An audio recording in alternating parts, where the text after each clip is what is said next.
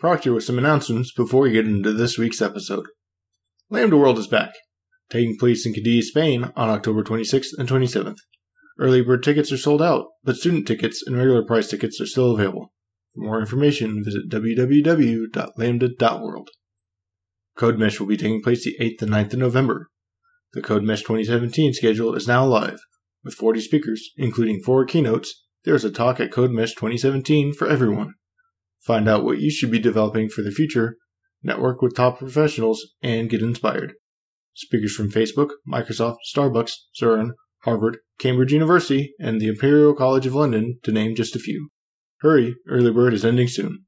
For more details and to register, visit www.codemesh.io. Clojure Sync is a new conference by the creator of PurelyFunctional.tv, Eric Normand. Set in New Orleans on February 15th and 16th of 2018, Clojure Sync is all about the craft, business, and culture of Clojure. Go to clojuresync.com, that's Clojure, S-Y-N-C.com, to sign up. Lambda Days 2018 will be taking place February 22nd and 23rd in Krakow, Poland. 2018 Lambda Days call for papers is now open. Submit your proposal for a change to join Jose Valim, Felienne Hermans, Philip Wadler, Heather Miller, and others on their stage in February.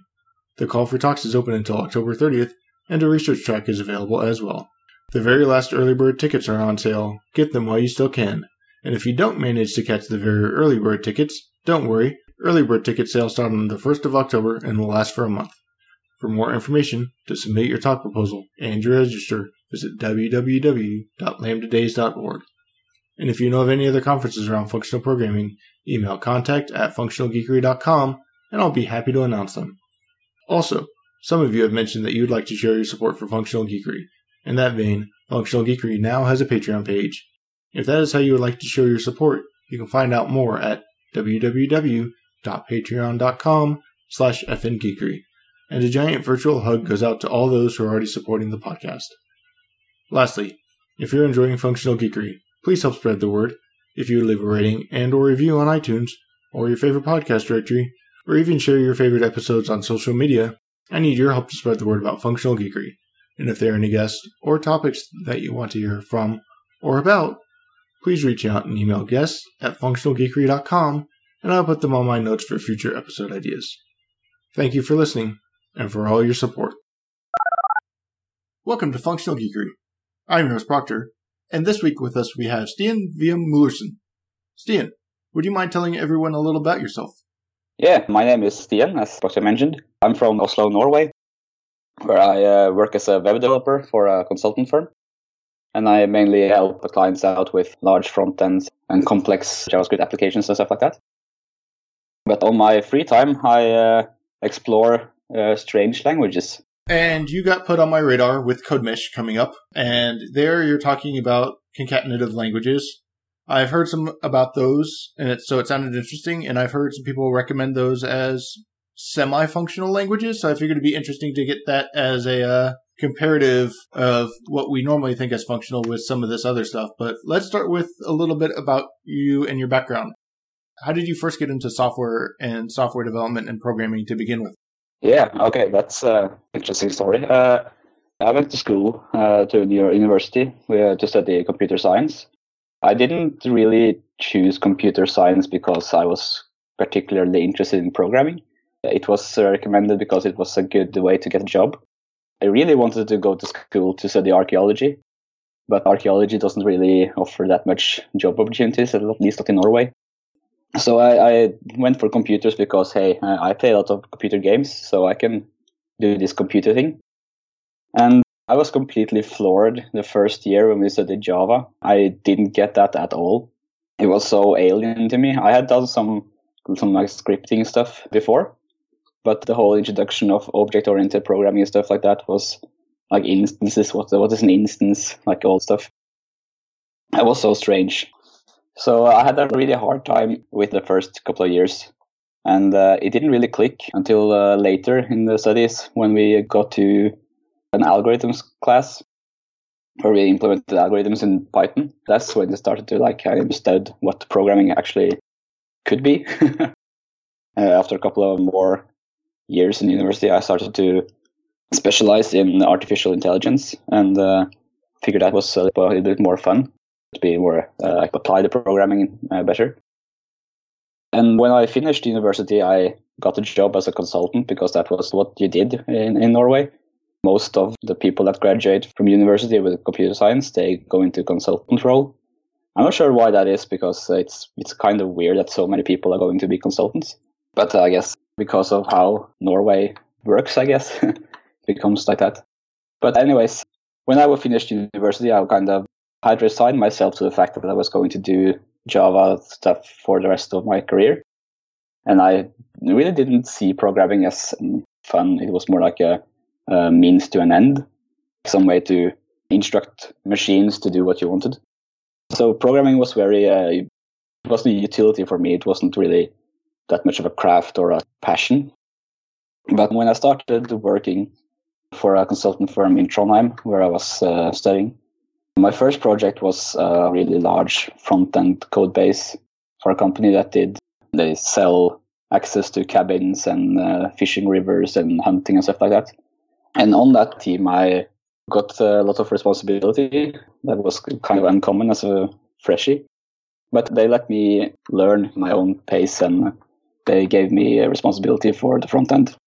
And that really helped me like discover what how much fun programming could be. Like uh, working with user interfaces and uh, working on the web was really satisfying. And that uh, kind of triggered me to really discover that I really liked programming for programming's sake, not just because it let me instruct computers to do things. And uh, it kind of got on from there. Back in uh, 2012, when I graduated, the front end world was kind of in like a tumultuous time, I guess. It was kind of finding its uh, uh, finding its footing after realizing that hey, we are actually doing pretty complex things in the front end. There's a lot of stuff floating around, a lot of people entering the front end world from other languages, and like a lot of ways to look at problem solving. So that if you were interested in in the front end back then, you can get exposed to like a lot of ways to program. Like uh, you had uh, the Clojure people with a ClojureScript, and you had uh, the beginnings of Elm and the beginnings of things like uh, PureScript and stuff like that back then, and uh, also like a lot of frameworks and stuff. So uh, naturally, being a, a, curious person, I started looking into languages and uh, and how I could learn to be a better programmer. So uh, that's how kind of how I stumbled upon things like Clojure, uh, and from there I kind of got more into functional programming, and then even more into other kinds of programming uh, languages like Prolog and stuff like that because it was really fun to discover and discover functional programming to like contrast it with what I was doing at that time, which is more like imperative object oriented stuff. And you see like uh, you open a whole new world for you when you see like wow this is so different uh, in a way of like constructing your solutions. You see the problem in a whole whole new way when you can look at it from like functional programming instead of like a set of instructions to a computer. And from there on, I just dug deeper and deeper and deeper into the world of programming languages and stuff. And at some point, I came across a blog post by Michael Fogus, which mentioned something called a Perlis language. He defined that as like uh, based on a quote from Alan Perlis that said, if a programming language doesn't change the way you look at programming, it's not worth knowing. So he listed out a long list of these program and program languages, which uh, totally changed his view on programming. And so I, okay, that sounds interesting. So I, I went down the list and there were some interesting languages there, like Eiffel, the contract based language. And there was uh, this language called Joy, which was the first time I encountered uh, the concatenative languages. And uh, around the time when I discovered this blog post, it was it was about this time of year actually.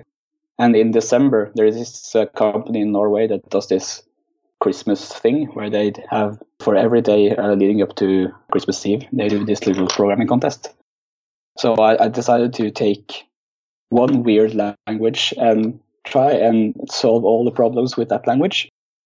The first year I did Prolog, and the, the second year I did uh, did Joy.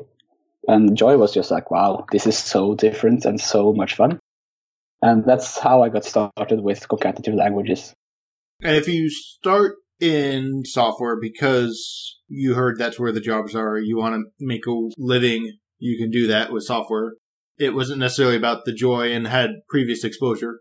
What was it about the web development and building those websites for that cabin company and tourist company, I guess, if I understood right, that said, this is eh, I can make a living on it, to wow, this is fun. Let me go see what's out there, discovering all the things like ClojureScript and Elm, and at least putting them on the radar and say, maybe these are worth learning, to actually going and doing deeper that says, well, I'm going to go check out Fogus's list of Perlis's languages.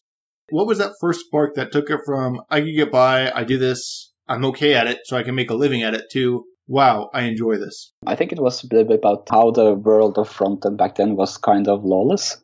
Programming for me was very, you had to follow specific rules and it was really rigid. It, uh, that's what, like, that's how it was taught to me in the university. Like, they kind of sucked the joy out of the creative part of programming. It was more about you have to use this thing to fulfill this criteria and this requirement and so on. And when I uh, entered the front end world, it was a lot of rules there as well. But uh, you have the uh, the creative aspect of you're working with something visual, and I've always enjoyed the visual parts. When I entered university doing programming, I initially thought I was going to go into games programming, but I didn't really have any aptitude for 3D programming, so that kind of fell through. But the whole thing that programming is actually about creativity kind of appealed to me, and I didn't really think about it in that in those terms until I started working on front end things especially working with alongside designers and user experience people. It really opened my eyes to how much creative thinking that goes into uh, forming a good UI. And uh, that's when I started to think that maybe programming isn't all about the specific rules and uh, dogma and more about what you can create. As long as you really know what kind of limitations you're working with, you can pretty much create whatever you want. And I think it was uh, from one of the early JSConfs around that time, where there was a guy called Angus Croll that had a talk called Breaking All the Rules, which kind of highlighted some of the more weird parts of JavaScript. My introduction to JavaScript was, uh, along with so many others, the JavaScript the Good Parts book. And uh, I didn't really think about it when I read it back then, but it's really splitting language into use these parts, don't use these parts without really explaining too much about why. And this talk by Angus Croll, it, it went over those forbidden parts and explained why they were there and what they could be used for. And that was like really eye opening to look at the language in that way instead of looking at it like there's this good part and this forbidden part. Like that's kind of destructive thinking, I think. It was really fun to watch a lot of those videos from the early JSConfs where people were doing crazy things with JavaScript. Like there was one guy who implemented a browser inside the browser. It was really weird. And that kind of opened my eyes to the, the idea that programming doesn't need to be so strict and rule based. You can do these really weird things with it. And uh, yeah, that's kind of how I shifted my view of programming from something static to something more dynamic and something creative instead of just do this to achieve this kind of thinking. And then if you're getting this spark, you're seeing that this is something you're starting to enjoy because you're getting the creative design feedback aspect of it, realizing that there's creativity here. I have a million ways I could solve this problem.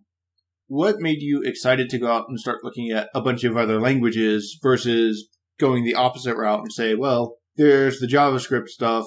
I'm breaking all the rules now. And I start to understand when you do and when you don't break the rules, what was the thing that said, I'm actually a language geek and I'm going to go check out ClojureScript and some of these others or Clojure and eventually even go on down Fogus's list. But what was that first thing that put on? Well, it's like, I want to check out other languages and see what they do versus try and be the expert or stay the expert in a language or two.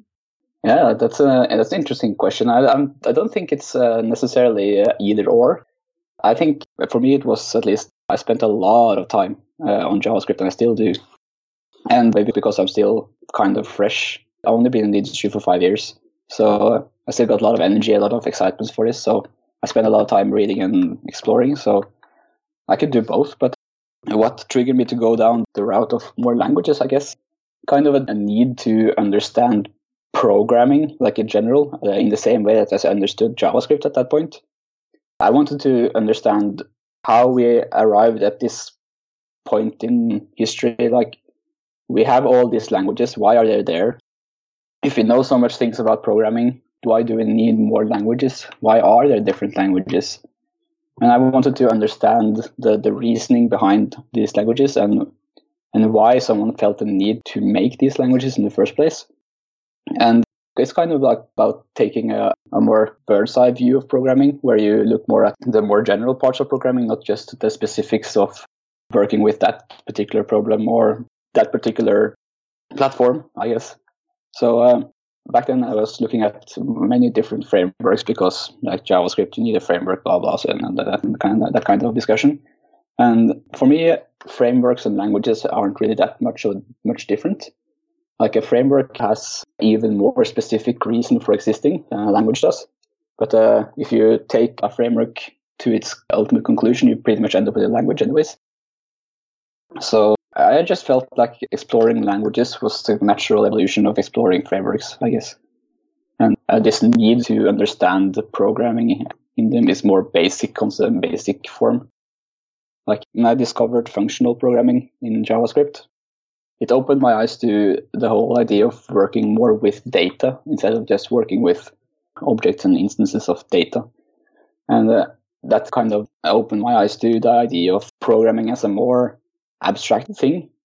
Up until then, programming was really concrete. You were just looking at how do I instruct the computer to do what I wanted to do. But then it became more like I have these data things. How can I transform this data into some other piece of data? And more of the, as I discovered later, like the mathematical view of programming with the category theory and stuff like that. So yeah, that was kind of what set me on the path of discovering more languages, I guess. And I have fallen in line with you personally of I think I become a better expert in whatever languages I know by exploring the other languages, but it's always yeah, interesting to see how other people come to that conclusion or if they do come to that conclusion versus just say, I'm going to be an expert in this language, which is not a bad thing. It's just to see how people make that decision to go one way versus another and what drives that. Yeah, definitely. And also, uh, I've always found it a little bit weird how some programmers kind of define themselves through the language they use. I'm a JavaScript programmer, I'm a Ruby programmer, I'm a Python programmer. I've always found that a little bit strange. So thinking in learning multiple languages and being able to pull from a, a large collection of problem solving techniques when I program is really helpful. So definitely uh, learning more languages really helps helps you become a better programmer. And it also helps you adapt to new environments better. Being a programmer by profession, you have to be able to learn quickly and adapt to new techniques and new frameworks and new platforms and stuff like that. So uh, definitely be having more programming languages under your belt really, really helps. And so you mentioned a bunch of languages you touched. Can you elaborate a little bit at the high level of which languages started that journey and how you eventually progressed and started to pull deeper into the Prolog and the concatenative languages? Because you mentioned Clojure, you mentioned a couple, number of others. So what was that yeah. evolution like? And at a high level, what did you find as the transition as you continued going from language to language in your learning? Yeah, back in university, I did uh, mostly Java and uh, a lot of Python, and uh, I didn't really uh, understand that there were other ways to do programming than to just think of it all as like a, I'm instructing the computer to add these numbers together and stuff like that. Until I, I stumbled upon this thing called functions as values in JavaScript, and from there, Clojure was kind of the first language I looked at as more like a hobbyist mainly because there were a lot of really prolific Clojure people popping up around the front end things in and around 2012 2013 like uh, that was when the like a Clojure script was starting to make a mark. And so uh, looking at Clojure was felt kind of natural. And also because Clojure was is a lisp it kind of opened my my eyes to the idea of language families. I could uh, learn about Clojure by studying Lisp and Racket and Scheme. So I went out and got this book called The Little Schemer. I guess a lot of programmers have heard about that book. And uh, it was really fun. It was really the right book at the right time for me because it kind of builds up your understanding of working with functions from the really basic concepts. And also the way it was written, like in this uh, question answer kind of style. It uh, really piqued my interest in how the, uh, the medium of conveying knowledge really impacts how you understand things. And uh, after looking at Clojure and seeing this connection to the other Lisps that came before, I started to look at what other language families are there. And um, around that time, there was another colleague of mine that was really into this thing called F sharp. He was like the, all, all about the types and stuff like that. So I think I thought like, hmm, maybe I should look at that. And so uh, from F sharp, I kind of got, got to standard ML. And uh, there's this Coursera course that called uh, Programming Languages, I think, uh, by uh, Dan Grossman. And in that course, there's some videos, and I watched those videos, and he was going through how uh, type inference in uh, in ML works, and that kind of opened my eyes to like another kind of way to look at programming. Like you can you can use the types to define your domain, and the operations on that domain kind of falls out of the types you write that was also very interesting. Like uh, it also opened a whole new world of thinking.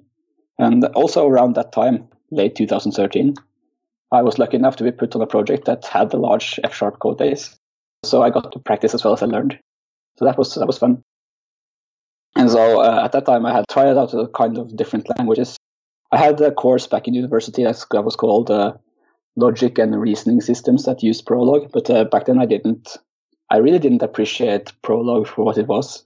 It was mostly like it was so strange and and so alien back then that I just pretty much just copied all my exercises from someone else.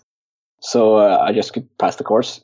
But uh, kind of revisited it with uh, fresh eyes and the whole understanding that programming languages doesn't need to be like the way I thought they, they had to be so uh, after learning about like Clojure and F Sharp and uh, Lisps and standard ML and types and stuff, I went back and looked at Prolog and I started to really appreciate the approach to problem solving you can take with a language that works the way Prolog works. You just define your problem and you let like the language search the problem space and find a solution for you. That was just like, wow, you can tailor a language to your specific problem domain and you can get some superpowers out of it. that was kind of exciting looking at something in that way instead of just normal way of looking at a programming language in a runtime. With Prolog, having a, a very specific way of running your programs, it really affects the way you would approach a solution to a problem. You have to formulate your problem in a way that Prolog would understand. You couldn't just like write it out instruction by instruction like you would normally do in the programming language. So that really opened my eyes to the whole thing that programming languages really affect the way you think. And I think that's around the time when I uh, found that Perlis language list by uh, Fogus. And so uh, when I saw that uh, there was an, another language family that was even stranger than Prolog, I just like, I, I have to try this. I have to explore what this is and, and why did someone make this? Why did they feel a need to have this kind of language exist in the world? So yeah, that's how I got started with Joy and uh, the whole getting concatenative languages thing.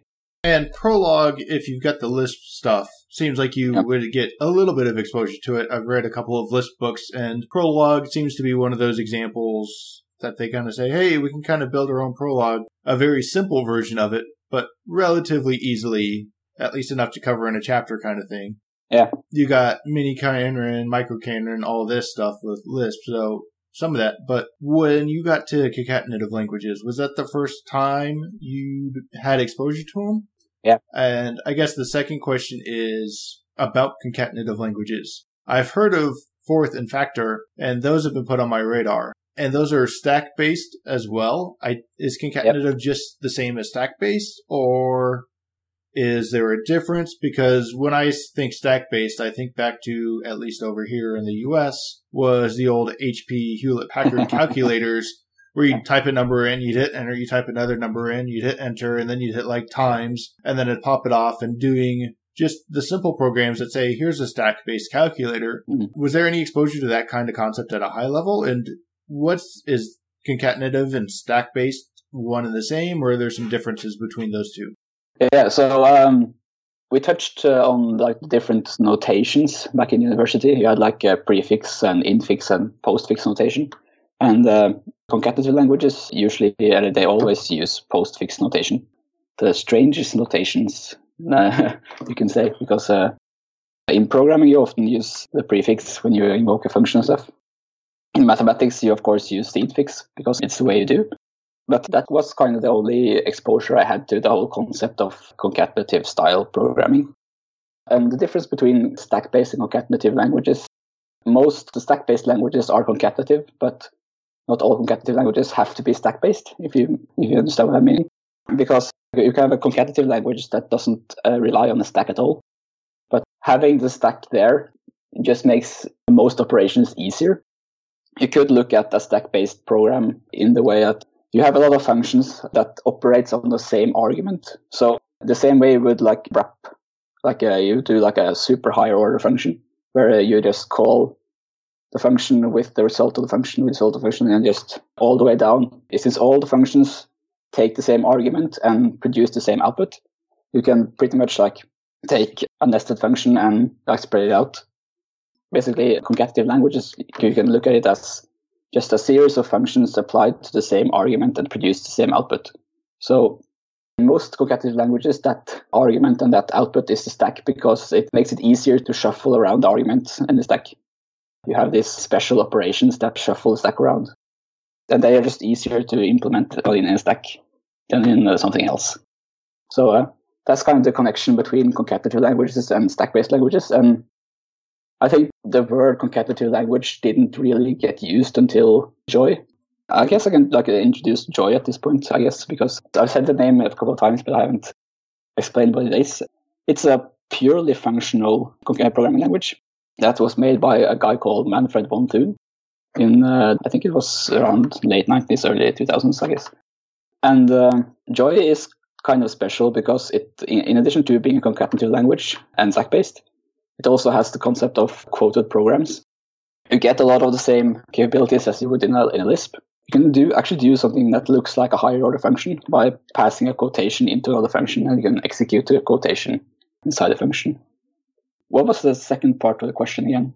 I think that you kind of covered it. It was kind of one just giant big ball of of the exposure yeah. Any previous exposure that kind of set the foundation, however primitive, which you said some of that algorithm stuff in class, and then the difference between concatenative and stack based. And it sounds like stack is just the specialized implementation and yeah. It may be kind of like you can do tail call optimization where you don't have to put something else on the stack, but you rewrite it in some of these functional languages. But the concept of a stack based language is there. Whether or not it uses a stack under the covers is the differentiation then.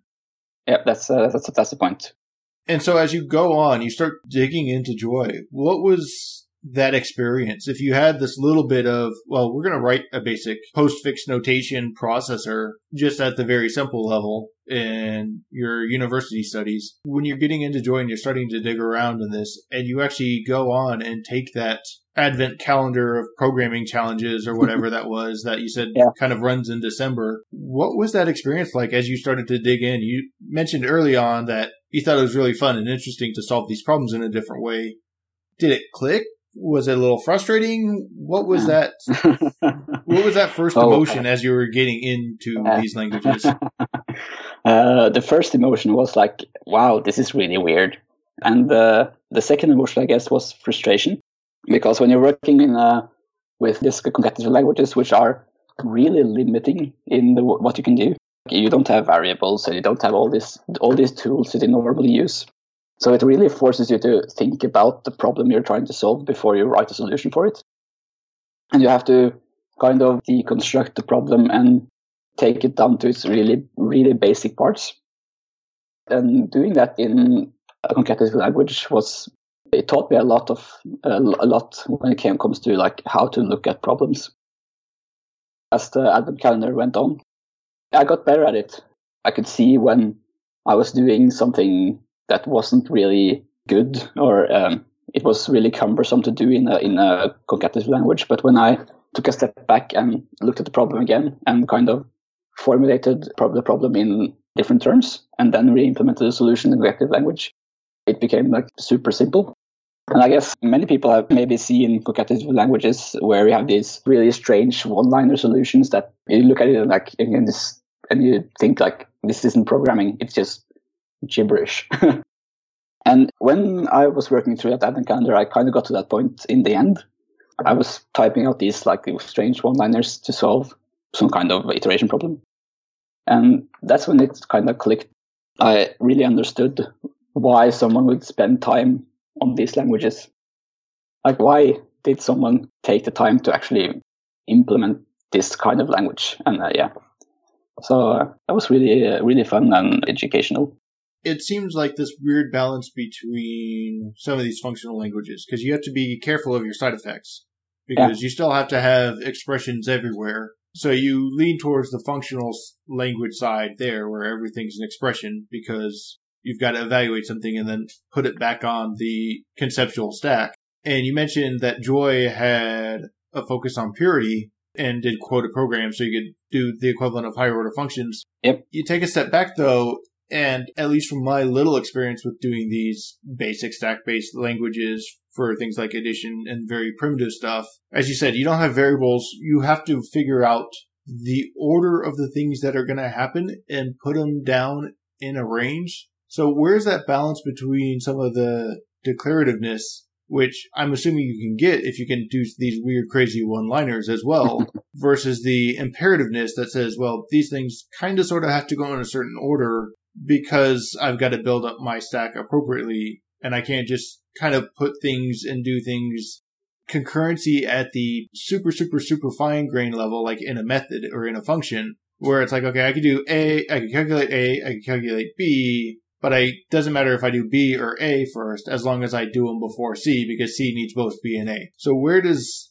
that thinking come in, and how does the thinking get changed in the manner of as you or as one starts to progress in these stack-based languages or concatenative languages?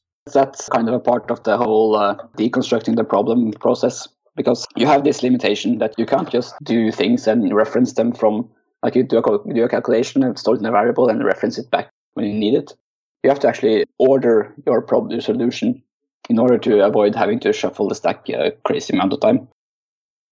That's definitely a part of like the whole teasing the problem apart from the solution kind of thing. You can almost like solve the problem by hand first and then implement it in in the language afterwards. Especially with these kind of algorithmic problems, it's harder to just program your way to a solution without thinking it through first. That kind of leads to the whole concatenative languages aren't really suited for general programming and general problem uh, solving, especially in, in like a UI kind of programming, because you have all these asynchronous stuff and uh, kind of programs you write today are really complex things. Not that they always have to be, but they usually are. I think the thing about concatenative languages that the philosophy of programming in those languages kind of forces you to spend less time in the language itself and spend more time thinking about your problem to be able to simplify your problem to the point where you can actually implement it in the language.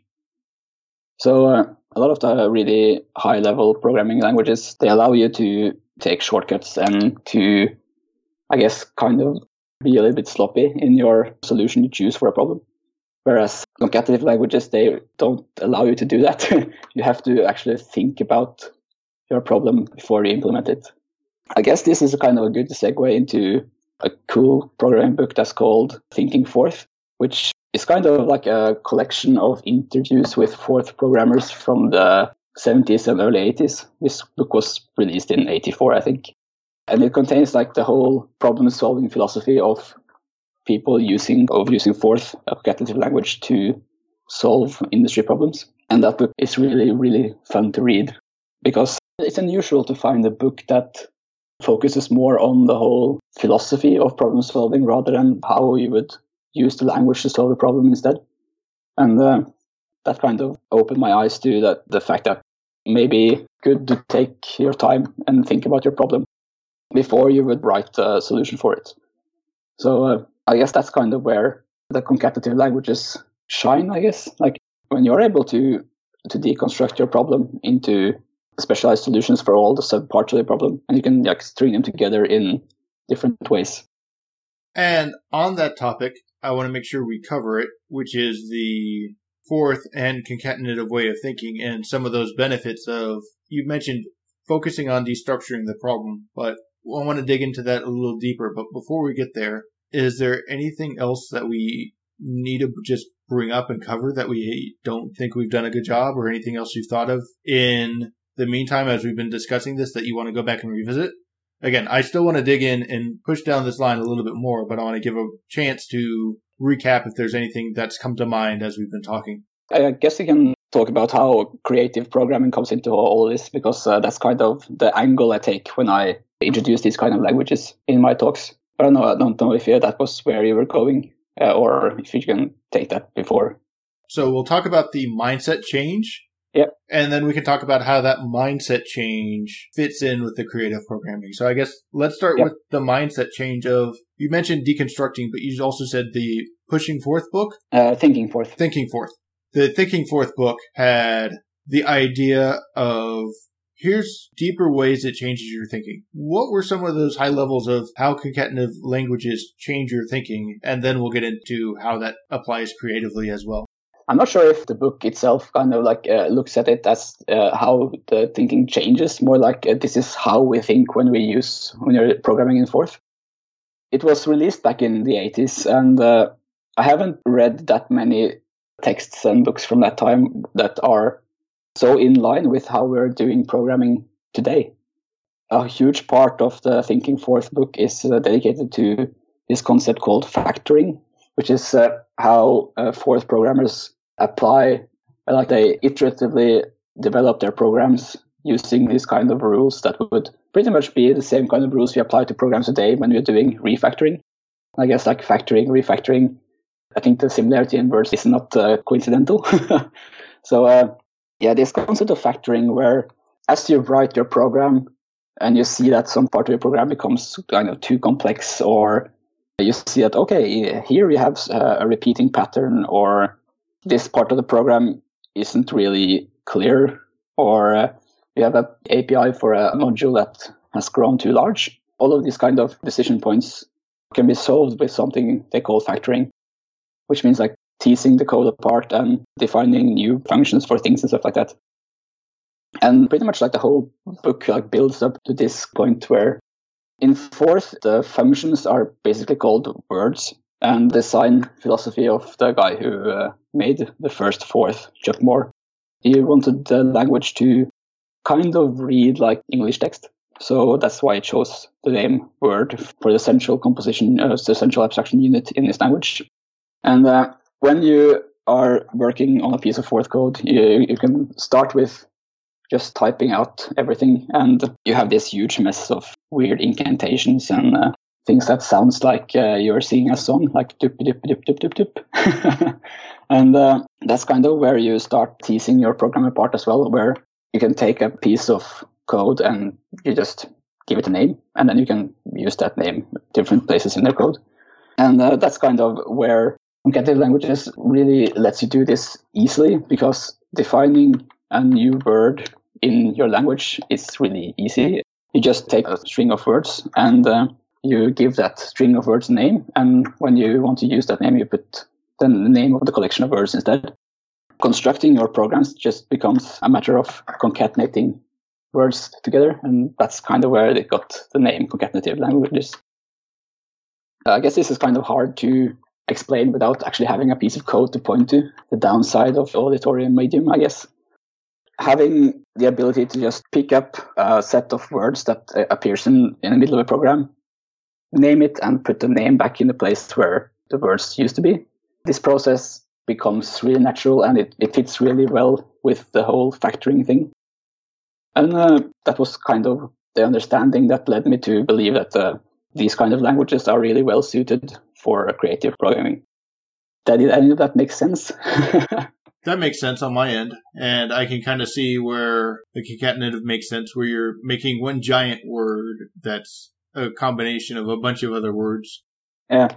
It's kind of how you would like to do it in a natural language, I guess.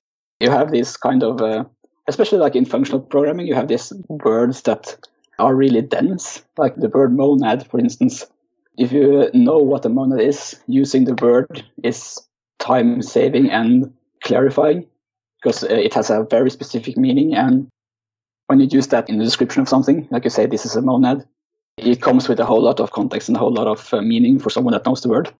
And the same kind of thinking you do in native language, where you have a way to name your concepts that makes sense in the problem domain that you're working. So you can pretty much end up with like a description of your problem that really fits how you would uh, describe the kind of problem using English, for, instance. At least that's what the author of Thinking Forth tries to convey. And as you said, the factoring and tying it with refactoring, I see a lot of the parallels there as well of just taking a method or a function, depending on if you're pure or not and what languages you're programming in, is here's the same chunk of code. It's a bunch of lines of code now, but it represents the same concept. Let's extract this out, give it a name of a function and or a method, and we'll just invoke this. Even going back to procedural, that ties in as well a lot, it seems. Yeah, and also like Forth is kind of old language. I think the first version that Chuck Moore wrote was back in the 60s. It has some old roots. so back then, like the main competition for uh, Forth would be like uh, Algol and uh, COBOL and yeah, those those old school languages. So like I kind of understand why he wanted a language like this instead. it makes sense, and also it's kind of interesting to see how much ahead of their time the Forth programmers were. Reading this book and thinking like this is back in the early 80s. This is the kind of stuff that we didn't really talk that much about until uh, the 90s, and we had uh, programmed in C++ and Java and uh, and maybe even um, Smalltalk for a long time. And we started thinking thinking about uh, how we can grow and evolve our code bases. I think the refactoring book it came out in '99, I think, and this Thinking Forth book came out in '84. So yeah, it was really interesting to to read that with uh, the whole historical context in mind. So if you really want to get a good grip on the whole concatenative languages and and why they have a place in the world, I guess like reading the Thinking Forth book is recommended. And I want to touch a little bit more on the creativity aspect, but you did mention that some of this is hard to see in audio format. And we'll get to you giving a presentation upcoming at CodeMesh, and they're good about videos. So at least do a quick reference of this interests people and they want to see something visual. I'm sure you'll have some visual stuff in your presentation oh, yeah. there because you're talking about this, but a little bit more about the creative and elaborate there a little bit more before we wrap up.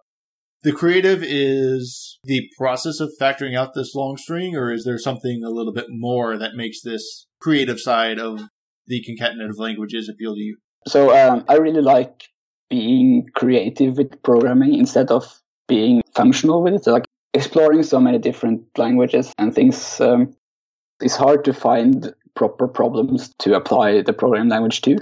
And so uh, I kind of started to instead of trying to write applications and algorithms in the languages, I started just like, can I make something creative and expressive with this instead? Something that's not necessarily useful, just a way to have fun and write the programming language at the same time. So uh, that's kind of where I come from. I really enjoy making kind of like visual demos and stuff like that with the language instead of writing an application because writing applications means having to think about all the the strange uh, corner cases and stuff like that to be like really useful. So kind of programming for the sake of instead of for the sake of making something that works, I guess. That's kind of how I approach concatenated languages as well. Because when you are doing creative programming, you ha- have a kind of process. It usually starts with writing something really small, something uh, like displays a line on the screen or something like that. And then you start to tweak the parameters like you can adjust the length and the, the size and the color of the, of the line. And then kind of maybe you uh, even uh, randomize something or you interpolate something over time so you can have a, a, line that changes color, like fluxes between red and blue or something like that. And then you kind of like start doing this more times. Like you have, so one line you have maybe 500 lines and they all change their color individually or they're placed in a way that they maybe they don't overlap when they create these strange patterns. And uh, this process of creative programming kind of fits really well with the factoring approach and the way that you would continuously evolve a code base in concatenative language. When you're solving a specific problem using concatenative language, you have to think about the problem really hard before you start implementing the solution. Otherwise, you're going to get stuck. But uh, with creative programming, you don't necessarily have a solution. You just want to evolve your program over time. So there's no right or wrong. There's just programming. and that's why I take this kind of approach to talking about concatenative languages because the creative process and the factoring process, they kind of uh, line up really nicely. And also because in a concatenative language, reordering the program is kind of simple because there's no ceremony connected to how you invoke functions or how you reference parameters. You can uh, reverse the string and get a totally new kind of behavior. And uh, that fits really well also with the whole creative programming thing. If you want to like uh, remix your visual demo, you can just reorder your program and you get a whole new demo. and that whole thing really appeals to me. Um, it's a really fun way to to learn something new. I really enjoy taking that creative programming approach to learning new things because it keeps it fun while also being educational. Especially like if you are writing or exploring something new and different for the sake of implementing a specific solution to something, it's easy to get frustrated because you're not able to reach that solution in a manner that you're comfortable with, or uh, you're not able to reach a solution at all. And you kind of eliminate that whole problem with your go doing creative programming instead. You don't have a solution, so whatever you discover as you're programming, it becomes a solution. so uh, it helps you keep the motivation up while you're kind of struggling, learning something new, and uh, banging your head against the wall. So that's kind of why I like this kind of viewpoint, like the creative programming viewpoint of uh, a new language. And then you mentioned thinking forth. Yeah. You've got your own AIT lang, which yeah. you're making your own concatenative language. Yep. Do you recommend people go off and write their own concatenative languages? Are there good concatenative languages to start with? If people are curious and want to find out more, aside from thinking forth, what do you recommend? Good languages to start with that already exist? Go write your own? How do you recommend people when you go advocate learning this to change your way of thinking? What does that look like? Writing your own concatenative language is uh, it's really fun, and also because the evaluation rules of a concatenative language are really simple. You're just reading the program from from left to right and consuming like one token at a time and doing something with uh, that token because everything in a concatenative language is essentially the same kind of construct. So even numbers are words, so you can interpret them in the same way would interpret another function or something. So Michael Fogus has actually written a thing called Read-Eval Printlove. It's, it's, a, it's a kind of a magazine thing he does sometimes. And he had an edition that covered Forth. In that edition of that uh, Read-Eval Printlove magazine, he actually goes through how what you would have to do to implement your own Forth in Ruby. And uh, if someone wants to explore concatenative languages by implementing their own, that's a really good place to start. He's super uh, good at writing, so uh, it's really easy to follow. If you wanted to get started, that's something I would really recommend. And also, uh, if it was easier to get started and uh, to actually get a system up and running, I would recommend Joy, but it's kind of fiddly, I guess. You have to really want to make it work if you want to check out Joy, because the author of the language unfortunately passed away not too long ago. So uh, there's no one really working on that language anymore. But there are the binaries and stuff uh, still exist on the internet. So uh, I guess I can paste a link to the language homepage of Joy in the show notes if someone wants to check that out, because that language is it's really fun. And also there's this language called Factor that you mentioned uh, earlier as well. It's maybe the most industry-ready concatenative language at the time. And that's also a good place to start if you wanted to experiment more with uh, proper application, I guess. But starting with like the whole uh, Read-Eval Printlove magazine, it's it's really good. And uh, if you just want like a high level overview, that's where I would uh, start, I think. And also like the Thinking Forth book, it's it's really excellent. Uh, you don't even have to really be into the whole Forth and concatenative languages thing. It's super useful for everyone, I think it's a kind of book that every programmer would get something out of, even if they're not going to uh, write in concatenative languages anytime soon.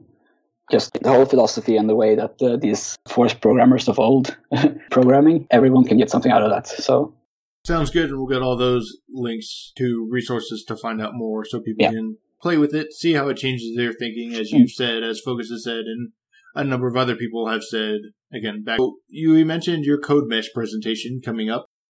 Do you have any other presentations, any other projects you want to point people to, past or present? Anything you think people should check out? Places they can find you upcoming? There's a Codemesh uh, talk, and I also gave a talk at a conference in Oslo called FlatMap in uh, May. There's a video available. We can put that in the show notes, I guess. It's on the same topic. It's also like kind of uh, exploring concatenative languages with creative programming in mind. It's the same kind of talk that I'm doing for CodeMesh, but the one I'm doing for CodeMesh is like the 2.0, so it's going to be better. and also, there's uh, you mentioned uh, earlier that I'm written my own concatenative language called IT, and that's available on my GitHub if you want to try it out. It's implemented in JavaScript, so you can run it in the browser. So it, it's easier to get started with, I guess. Also, I gave a presentation at Farm, the workshop for functional art, music, modeling, and design. That's uh, that takes place in the connection to ICFP. It was back in uh, September. There's a, probably a video coming out from that uh, as well, where I present the language I wrote. So uh, we can probably add that to the show notes as well. And yeah, we'll get all those added to the show notes. And then the other thing is, where can people find you online, follow along with you? What are the best places to keep updated as you, if you share your learnings, you share your tweets, small little snippets of just thoughts? Where can people follow along with you and keep updated with what's going on in your world? Yeah, the best place is probably uh, on uh, Twitter, where I'm uh, at Mollerse, M O L L E R S E. Kind of like uh, my last name minus the last letter, I guess. That's also my nickname on GitHub and everywhere else. So uh, mostly, like, if you want to reach me, Twitter is probably the best place. Um, I don't have a blog. Maybe I should have, but I don't. Twitter is probably the best uh, best place, and also GitHub, where I work on my program, and and I also publish uh, demos I make on GitHub. And we'll get those links added to the show notes. Yeah. I'd like to give a giant thank you to David Belcher for the logo. And once again, Stian, thank you for taking your time to join me today. It was a pleasure talking with you and very informative on concatenative languages and stack based languages and the like, and some of those ways it puts that change of thinking in and around your head about these topics. So thanks for taking the time to join me today. It was a pleasure talking with you, and I appreciate all the knowledge you've shared about these languages I haven't ventured too much into. yeah, it was uh, my pleasure. Thank you for having me. Until next time, this has been Functional Geekery.